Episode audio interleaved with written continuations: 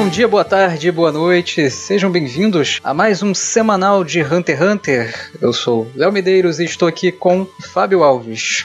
Oi, gente, bom dia. E essa é a nossa enorme equipe para gravar hoje. Capítulo 398, uma transição extremamente orgânica aí do flashback da Ryodan para outra parada completamente diferente. Togashi nem prometeu um comecinho ainda com o Ryodan, fazer uma transiçãozinha de pensamento do Nobunaga, só meteu a galera aí e vamos para outro rolê.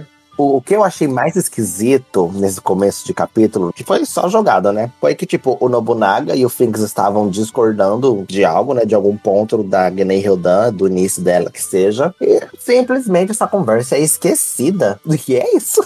tipo, estamos em outro ponto. Não, não estávamos conversando sobre o passado da Genei Ryodan. Eu senti, inclusive, não só nessa parte, mas em outras, que ele deu uma ruchadinha, assim. Por exemplo, eles estão com esse carinha aí no começo, e depois eles pegam outro para testar uma outra parada da habilidade. Tanto que na primeira vez que eu li, tipo assim, não mostra eles pegando o cara, o cara só aparece ali. Eu falei, ué, da onde saiu esse maluco, tá ligado? Ele não mostrou o processo deles pegando, ele só, ah, catamos esse cara aqui foda-se. Mandamos ele para onde a sala, se a sala ativa automaticamente, ou se eles têm que vir reativar e tal. Se pá, ele tá dando uma ruchada pra caber, né, as páginas no, no capítulo. Pode ser, ao mesmo tempo que eu não sei. Eu acho que o Togashi ainda perde muito tempo em algumas partes que, sei lá, não precisa explicar. Nesse capítulo mesmo, a gente vai ter quase uma página inteira dele explicando como um radar funciona. É só falar assim: esse é o radar e esse é o transmitidor dele. Acabou. Vocês vão ficar com o radar, acabou. Você não precisa me explicar. Eu acho que esse é, alguma, é uma qualidade e um defeito do Togashi em, em, alguns momentos. Eu acho que nesse momento a gente não precisa ter tantas informações da merda de um radar. Mas agora, se você vir assim, ah, mas ele precisa explicar muito sobre a habilidade de NEM porque ela vai ser usada numa luta. Tudo bem. Massa, incrível. Mas um radar, sabe? Tipo, dá para você deixar primeiro mais fluido a explicação de como ele funciona. Tipo, e agora? A gente chegou num ponto, ah, agora é porque tá acima, abaixo, pronto, acabou. Tipo, poucos balões de fala resolveria uma página inteira que ele usou aqui dá visualmente para entender, né, cara? Tipo, você tem um radar, você vai entender que se o radar tá pitando, quer dizer que tá mais perto. Ou faz um personagem só, tipo, verbalizar quando eles estiverem procurando, tipo, ah, olha só, tá indicando que tá mais perto. E você vai entender. É, realmente não faz, não, faz, não fez sentido parar, sei lá, uma página para explicar o que é um radar, né? Às vezes ele, ele parece assim, ai, será que a minha audiência de 30 anos, de 40 anos não sabe o que é um radar? Porque, gente, Hunter x Hunter já tá aí na estrada por mais de 20 anos. Não tem ninguém aqui nessa fanbase, pelo menos da galera que acompanha desde muito cedo, que tem menos de 20, 25 anos e que seja um acéfalo a esse ponto de não saber o que é um radar. Só a galera aí que acha que Rizoka é Kuroro transformado, Sheila é Pariston. Essa galera aí realmente é complicado. Mas vamos lá para o capítulo, que essa parte aqui eu acho relativamente necessária, que são eles pensando sobre como funciona a sala. E muito complexo, eles pensam muitas coisas e a gente chega no ponto que, sei lá, eu acho que é o mais interessante aqui, que é quando eles vão falar sobre. Eu não sei, eu acho que é especificamente locais que tem poderes, né? É o tipo barreira e o tipo. O que seria landmine, você sabe? Eu, eu não sei traduzir isso. Mina terrestre. Hum, ok. Mas basicamente um tipo barreira, você vai ter meio que itens. É, vão ser itens que vão estar imbuídos com o NEM, de que essa categoria, esse efeito especial capaz de fazer o teletransporte das pessoas. Um bom exemplo que a gente tem já dentro de Hunter x Hunter é o joguinho lá de videogame, lá do Grid Island, que quando a galera entra em contato com o videogame e coloca a hora dele ali, lá no console, ele é levado lá pra ilhazinha de Grid Island. A própria carta de deslocamento que eles usam dentro e fora do jogo até, né? Que é a que eles usam para encontrar o Kaito. A ideia é mais ou menos essa, né? Uma carta que ativa uma habilidade e eles se deslocam. É o exemplo mais claro, assim, de como essa funciona. Agora, a Landmine, que é essa aqui que a gente está vendo nesse capítulo, que ela é ativada quando a pessoa pisa em determinado local. E aí tem a opção dela ser de uso único. Se ela for de uso único, quem colocou essa habilidade pode estar um pouco mais longe ali dela. E se for de vários usos, a possibilidade ou do local para onde ela teletransporta, ou do usuário que colocou aquela armadilha estar mais próximo, porque ela necessita, né, de sempre estar tá embutida com NEM. Então ela precisa que o usuário esteja ali alimentando ela para ela continuar funcionando. Eu só não entendi se esses dois casos seriam emissão. Eu acho que não, porque, por exemplo, a habilidade do Cheeto, que ele usa no Morel, parece muito isso, né? O Landmine Type. É tipo, ele dá um soco, eles falam, o uso é mais coercivo, né? Então é isso, ele leva o Morel para aquele mundinho lá que ele cria, né? Na, na, realidade, o Morel não é teletransportado, né? Ele só fica dentro de um. Não, ele fica dentro de uma cúpula lá, um negócio lá. Então, mas é que eles vão para uma outra, um outro mundo. Na realidade, não. É porque acho que a ideia aqui é tipo o, o, o, local é que é o poder. É mais sobre você entrar num lugar do que você ser levado a um lugar, né? O, então, a do Chito, ele você entra naquele lugar, vamos colocar dessa maneira. Não, a do Cheeto você não entra, você é levado. Você tá entendendo o que eu tô tentando dizer? É que, tipo, quando eles estão falando de Barrier Type ou Landman Type, eu tô entendendo que é mais sobre, tipo, vamos supor, tem uma casa e essa casa é a armadilha. Sei lá, os itens dessa casa são uma armadilha. Não sei, eu entendi assim, pelo menos. Não, não, não. Além de Type, é mais como se fosse uma posição mesmo. Tipo,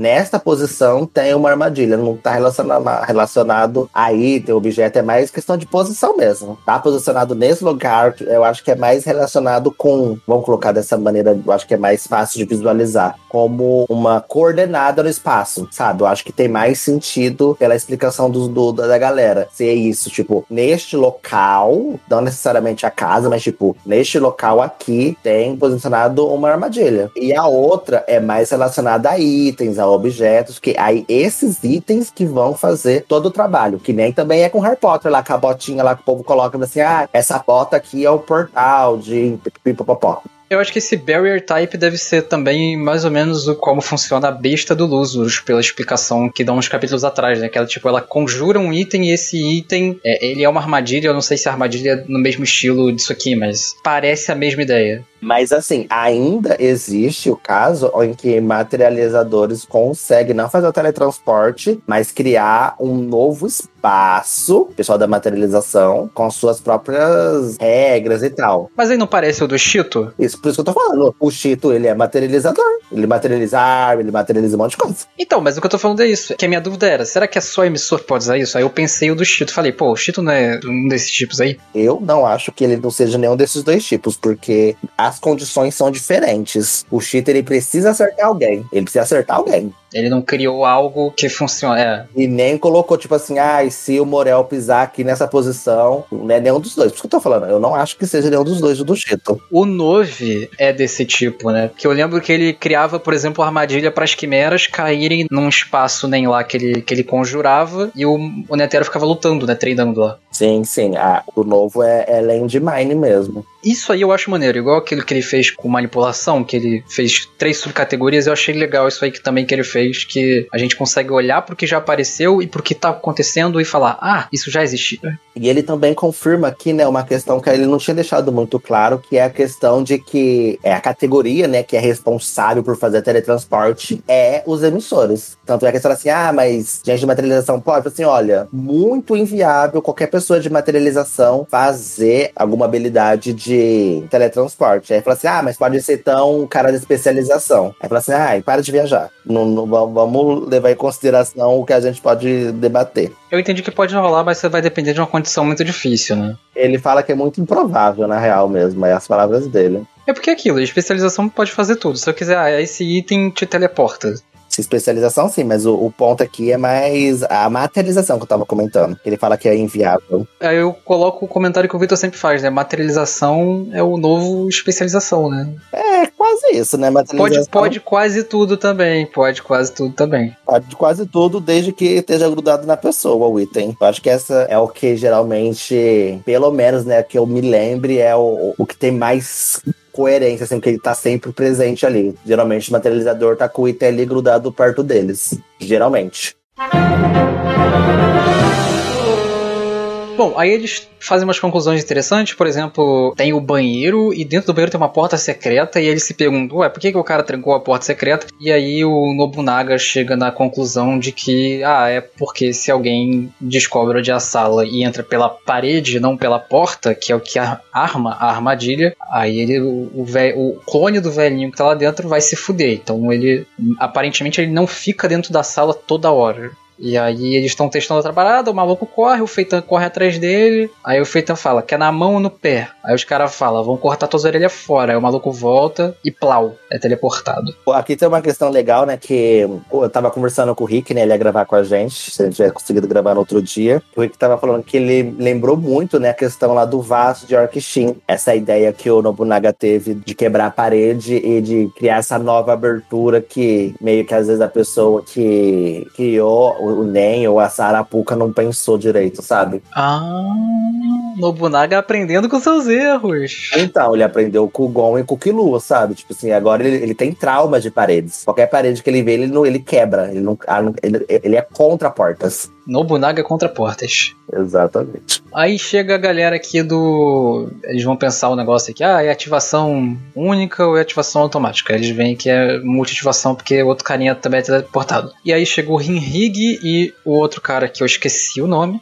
Não vou lembrar, foda-se. Gente, esse cara aqui, ele só aparece. Eu acho que nem sei se já falaram muitas vezes o nome dele. Eu nunca sei o nome dele. Cara, é pior que eu sou bom com o nome. Eu, eu lembro o nome de guardinha aleatório do, da aula de Nen do Kurapika, mas esse cara aqui eu esqueci. Mas enfim, o Henrique vai mandar todo o papo de: ah, eu tenho um transmissor aqui, a gente tá defendendo o equilíbrio entre as máfias, a máfia Hilux está quebrando este equilíbrio, então é, eu quero a ajuda de vocês para acabar com eles e eu também me ofereço a ajudar. E aí o Henrique faz toda uma apresentação lá, transforma o transmissor numa ostra, Aí o Finks fala: Então, galera, vocês vão engolir a ostra. Eu achei muito engraçado o Feitan meter que ele não come uma parada que outra pessoa tocou e que o cara falou em cima do bagulho. Ou seja, Feitan tem higiene. Você imaginava que Feitan, Feitan Zoldyck tinha higiene, Fábio? Olha, eu não imaginava, porque ao contrário de todo mundo que gosta dele, que é sujo, imundo, porco e ceboso, eu achei que ele também seria. Então, é, é, eu achei muito estranho. Eu achei mais interessante o, o, o, Nobunaga, sendo bastante sincero, falar que ele já teve intoxicação alimentar por conta de ostra, porque é algo bem comum de acontecer, do que o, o, o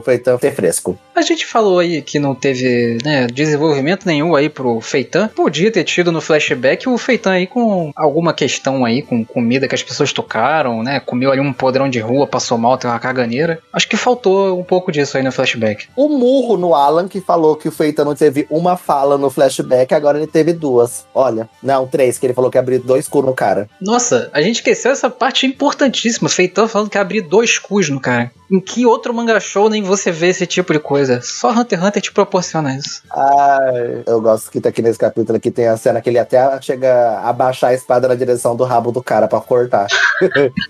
Ai, é engraçadíssimo. Bom, aí o carinha come aqui o transmissor, aí ele explica o que é um transmissor, muito obrigado, o que é um radar também. E aí o Nobunaga fala: Hum, gostei do cara, ele foi direto, né? E partiu pra ação, gostei dele e tal. Nobunaga aí que está procurando um, um novo friend é que você pulou a parte importante. Antes do Nobunaga gostar do cara, eles estavam debatendo quem que seria né, essa pessoa que comeria. O cara vai lá, engole. A outra fala assim: Eu vou ser a cobaia, já expliquei o meu plano, tchau para vocês. E ele se joga na armadilha. E por isso o Nobunaga gosta dele. Ah, sim, é verdade, verdade. Isso é bem importante. E aí o vai ficar o Feitan e o Finks brincando de procurar as esferas do dragão, enquanto o Nobunaga se teleporta junto com o Rinrig, que já aparece aqui na, no esconderijo, que não é um lugar nem um pouco amigável. Ele já aparece querendo dar uma facada ali na, na galera, mas não tem ninguém. E aí chega o Nobunaga lá. E para mim, a melhor parte do capítulo é interessante o Nobunaga e Rinrig. Sim. É divertido porque é inesperado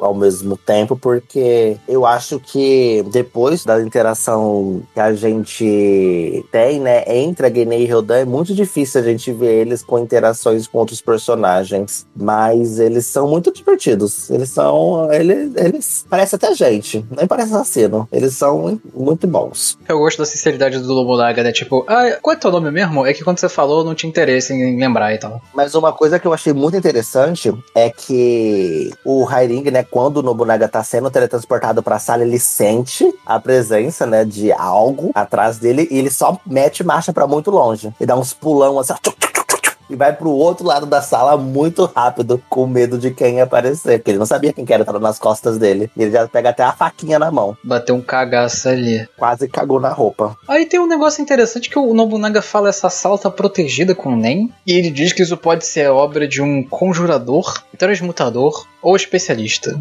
E aparece a cara da Morena. E eu não entendi essa habilidade da Morena. O que, que o Togashi quis dizer com isso? Não faço ideia também, não, não sei te dizer. Eu acho que tem mais relação com a questão de que a Morena, talvez ela aparecendo, com que a Morena ela fez essas coisas e ela tá guiando, né, o grupo dela de uma maneira que eles criem maneiras de se defender. Então, tipo, ela que tá meio que por trás de tudo por mais que não seja ela quem tenha as habilidades, por exemplo, a de teletransporte, é, essa de labirinto aí, né, de das galera ter que ficar escolhendo as portas certas, que a gente já viu como funciona um pouquinho anteriormente. Essa aí da, da sala blindada. Eu não acredito que seja nenhuma habilidade dela, ao mesmo tempo que é tudo habilidade dela, porque ela que deu o poder pra galera e a galera só tem poder por conta dela. Então é uma extensão da habilidade dela. É a mesma coisa que você vira e fala assim, por exemplo, se o Kuroro tá usando a habilidade de alguém do livro dele. Aquela habilidade é dele ou aquela habilidade da pessoa que ele usou, que tá usando? Eu acho que talvez seja mais ou menos nessa linha a questão da Morena usando essa habilidade dela, sabe? Eu sinto que seja um pouquinho nessa vibe. É por aí mesmo, acho que é por aí mesmo. Até porque ficou muito aberto aqui que o que, que o Togashi quis dizer e tal. É... Sim, sim. Uma parada muito legal que comentaram aqui no capítulo do Manga Plus, né? Lembrando que tem como lermos oficialmente agora Hunter x Hunter em inglês pelo Manga Plus. Uma coisa que falaram é como essa parte deles investigando a sala ali lembrou muito Silent Hill. E caralho, de fato, assim, o design dessa sala lembra muito os cenários de Silent Hill 2, de PS2, que foi o que eu joguei, e, e é, é, uma parte meio tensa, apesar de ser divertido ali eles conversando entre si, inclusive o Nobunaga ali falando, ô, oh, não precisa ser formal comigo não, rapaz, só falar Nobunaga mesmo. Então os caras estão ficando amigo, mas tem essa tensão aí e uma possível batalha para o próximo capítulo, ou quem sabe até alguém morrendo aí. Eu acho que vai acontecer no próximo capítulo nada ou vai acontecer o massacre logo, porque tá na hora já de acontecer o massacre, ou não acontece nada. Ou não acontece nada, porque do jeito que as coisas estão aqui, eu acho que ainda ele vai se dar o tempo, sabe? Eu acho que o cliffhanger desse capítulo aqui acabou assim, muito né.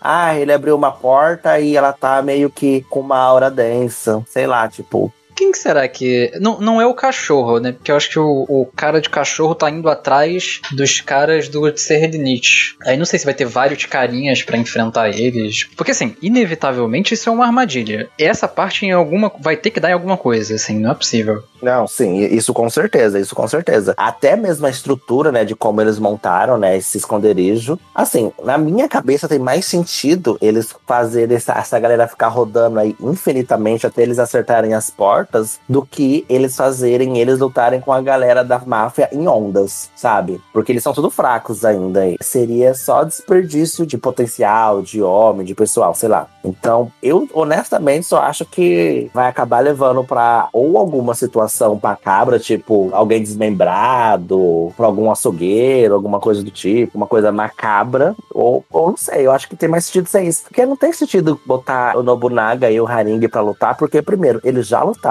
já mostraram habilidades dele, quem é forte não tá atrás deles, então sei lá, eu acho que não tem muito sentido se não for pra já achar alguém e não, eles não vão achar a Morena de cara, assim, de primeira. É, mas pô, não cairia mal uma lutinha do Nobunaga, hein? Ah, mais uma pra ele acabar em um segundo aí é creme. Não, pra usar a habilidade de NEM dele, né? Que a gente não sabe ainda. Ah, esse povo é muito fraco. Não tem nem pra que ele fazer isso. Quem dali você acha que é mais forte que o Luini? Mas depende da habilidade da pessoa, né? Talvez o, o, o, o Nobunaga precise usar o NEM dele, mas para enfrentar algo menos direto. Eu vou ser sincero. Eu acho que o Togashi pretende matar o Nobunaga sem ele usar a habilidade. E é isso. A habilidade do, do Nobunaga. Reforçar a espada. E tá ótimo. Uma coisa que eu acho interessante, assim, de tirar desse capítulo, na verdade, de todo esse aprendizado sobre Enem que a gente tem tido ultimamente, é que emissão talvez seja uma das categorias básicas mais fortes. Tipo, realmente dá pra fazer muita coisa interessante com emissão. E talvez futuramente a gente veja coisas interessantes com transmutação, né? Já que tem transmutadores no time da Morena, tem a besta da Tubepa, mas acho que até agora emissão foi uma categoria mais interessante. Eu acho que ainda das básicas, né, entre aspas, materialização ainda é mais forte, porque é como o Vivi já falou, e a gente já falou. Básica eu tô falando. Eu tô falando daquelas três iniciais, entendeu? Emissão, transmutação, intensificação. Materialização e manipulação já não é básico para mim. Ah, por que você acha que não é básico? Porque, por exemplo, transmutação, meio que você pode. É tanto sobre, sei lá, você dá uma propriedade de borracha e goma, mas você pode só fazer o número 1. É tipo, é só você mudar a forma do NEM. E isso é meio básico, digamos, sabe? Tipo, você criar uma bolinha na tua mão já é transmutação, de certa maneira. Por isso que eu acho mais básico, entendeu? Materialização já é um uns poderes mais chiques, manipulação também. Eu entendo o ponto, mas as cinco são básicas. Eu acho que existir a possibilidade, a característica simples de uma habilidade, elas serem mais simplórias, não significa que ela seja básica. Porque assim, quando você fala básica, eu sinto que seja algo inicial, que a pessoa, que é as primeiras coisas que a pessoa vai aprender, a base da coisa toda, sabe? Mas é por aí mesmo. Não, mas na real, não necessariamente todo mundo que fez o treinamento igual o Gon e o Killua fez, Kabisky. Não, esses próprios malucos aí da Morena são tudo assim, mas você vê também que os caras são defasados, tá ligado? Sim, mas existem outras maneiras de você aprender uma habilidade muito boa sem passar pelos básicos. A gente já viu isso várias vezes. Por exemplo, a gente tá vendo nesse arco mesmo lá com o Boff lá de reforço, despertaram o Nen da galera e deixaram ele em um ponto bom para criar uma habilidade, sabe? Sem precisar fazer por todo esse treinamento esquisito. Ao mesmo tempo que a gente já teve o Puff, a gente tem a Morena, a gente tem inúmeras pessoas que só pularam boa parte do treinamento e que tiveram habilidades boas. Eu acho escangalhado, eu sou contra o supletivo de Enem. Supletivo. Eu acho que todo mundo tem que passar, tem que ter um professor ensinando tudo bonitinho, cada etapa, passar pelo jardim, Fundamental 1, 2, ensino médio. É o que tem sentido, né? Passar pela Torre Celestial 1, Grid Island 2 e, e Continente Negro 3, as matérias do, da faculdade de NEM. Exatamente. Esse supletivo aí, esse ensino EAD de NEM, uma merda, completamente precário. O, o sucateamento do ensino de Enem, meu Deus. Exatamente. O, o, que o Bolsonaro fez com a educação, meu pai, o sucateamento, toda a solidariedade para os nossos, para nossas guerreiras, para nossas próximas hunters. Mas é isso então.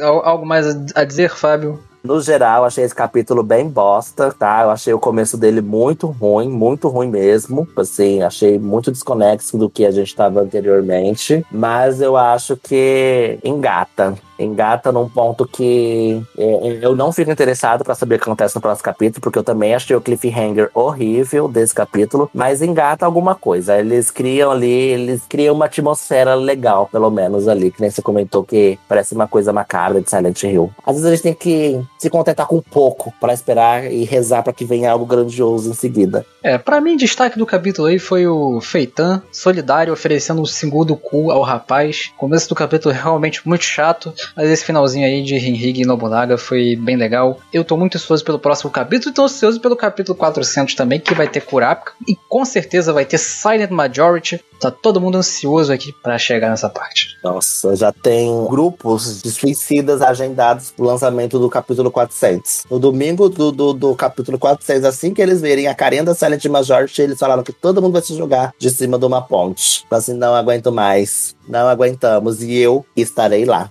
Oba, não é setembro. É... você pode nos mandar um e-mail podcast.cdm@gmail.com. Tem um espaço aqui no Spotify para você comentar, para você também deixar a sua nota para esse capítulo. Nós temos o nosso Twitter @cdmcast, o nosso Instagram @cdm.cast, o nosso TikTok @cdmcast e o nosso YouTube Cortes do CDMcast oficial. Semana que vem tem mais um semanal, capítulo 399, eu acho, né, se não tiver nenhum feriado no Japão. E quem sabe, quinta-feira agora, a gente não tenha um episódio aí, ou próxima quinta, enfim. É, então, até a próxima. Até, gente. Tchau, tchau.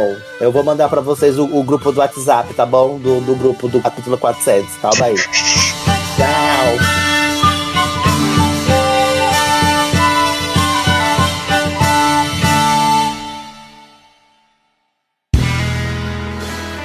Este podcast foi editado por André de Carvalho.